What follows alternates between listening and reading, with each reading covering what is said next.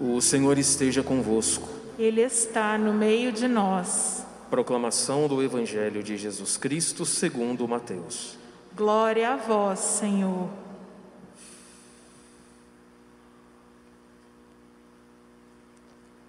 Naquele tempo, disse Jesus aos seus discípulos: Não junteis tesouros aqui na terra, onde a traça e a ferrugem destroem e os ladrões assaltam e roubam. Ao contrário, juntai para vós tesouros no céu, onde nem a traça e a ferrugem destroem, nem os ladrões assaltam e roubam. Porque onde está o teu tesouro, aí estará também o teu coração. O olho é a lâmpada do corpo. Se o teu olho é sadio, todo o teu corpo ficará iluminado. Se o teu olho está doente, todo o teu corpo ficará na escuridão. Ora, se a luz que existe em ti é escuridão, como será grande a escuridão? Palavra da salvação. Glória a vós, Senhor.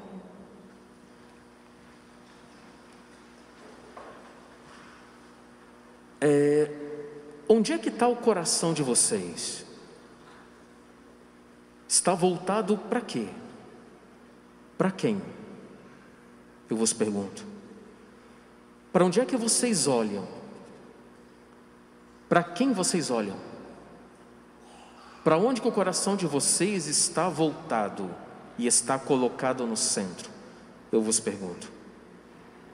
Hoje nosso Senhor foi bem duro nessas palavras do Evangelho: Onde está o teu coração, aí está o teu tesouro. Será que todos que estão aqui, inclusive o Padre, temos o nosso coração no Cristo? Ou nas pessoas? Será que todos nós que estamos aqui estamos devido a Cristo ou a nós mesmos? Será que o nosso tesouro está aqui ou está na vida eterna?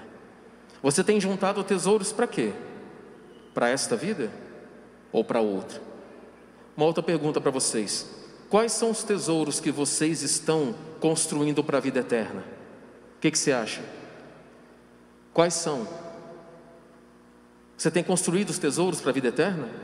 Quais são esses tesouros, gente? Eu vos pergunto. Tem construído? Se tem, quais são? Sabe qual que é o primeiro tijolo que a gente coloca na vida eterna? Vocês têm ideia? Nós chamamos de caridade. O jeito que você trata o teu irmão é o primeiro tijolo que você coloca na vida eterna. Da mesma forma que você gostaria de ser tratado, você tem que tratar o teu próximo. Não adianta falar que reza, que faz isso, que faz aquilo, se maltrata o irmão, se trata com indiferença, se machuca, se fala, denigre, dá punhalada nas costas, não trata o outro como gostaria de ser tratado. Será que nós que estamos aqui já temos pelo menos esse tijolo na vida eterna? O jeito que você trata o outro, é como você gostaria de ser tratado? O que, que você acha? O que, que, a sua, o que, que a sua consciência lhe mostra nesse momento? Será que você pelo menos conseguiu esse tijolo na vida eterna? Tratar bem o irmão e o semelhante, independente do que seja e de como seja. É você agora bem mais prático com vocês, os casais que estão aqui. Você trata a tua esposa da mesma forma que gostaria de ser tratado?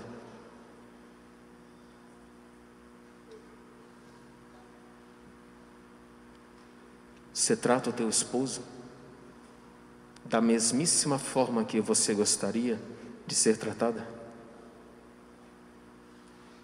Seu matrimônio.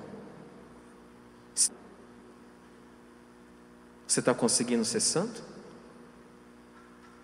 seu matrimônio? Você, quando sai daqui e atravessa aqueles portões para lá, você é a mesma pessoa que você é aqui e você é lá fora? É? Podemos dizer que sim? Se vocês disserem para o Padre, sim, Padre, a mesma pessoa que eu sou aqui, eu sou lá no meu trabalho, eu sou em casa, eu sou na rua, eu sou no mercado. Você está construindo mais um tijolo para a vida eterna. Percebem? Não adianta falar que nós somos casados ou isso ou aquilo, se a gente não demonstrar com as atitudes e com as posturas. Estava pensando lá em casa hoje à tarde, antes de falar com vocês nessa homilia, e veio uma frase muito forte, né? Que a luta final vai ser contra as famílias. Sabe qual é a forma da gente vencer a serpente infernal que quer acabar com as famílias? É tendo uma vida santa. É. Vai dizer, né? Colocarei inimizade entre ti e a mulher, entre a tua descendência dela. Ela te esmagará a cabeça, e tu lhe ferirás o calcanhar. A serpente infernal só pode nos machucar um pouquinho o calcanhar, mas com a santidade de vida nós podemos esmagar a cabeça de Satanás. Tendo uma vida santa, tendo um matrimônio santo, respeitando, colocando Cristo no centro. Lembrem-se, o centro do seu casamento, do seu matrimônio, não é a tua esposa, não são teus filhos, não é o teu marido, não são teus netos, é Cristo. Quando a gente aprender a colocar dentro da nossa família nosso Senhor Jesus Cristo, a gente consegue esmagar a cabeça da serpente. Tendo uma vida santa, a gente consegue esmagar a cabeça da serpente infernal. Levem isso para vocês. Não se afastem de Cristo um só domingo. Um só domingo não afastem vossas crianças de forma nenhuma das santas missas. Não afastem vossos filhos de forma nenhuma da oração de casa, porque os pais que estão aqui são os primeiros catequistas. Se vocês fizerem isso, as famílias todas irão triunfar, se tiverem vida santa.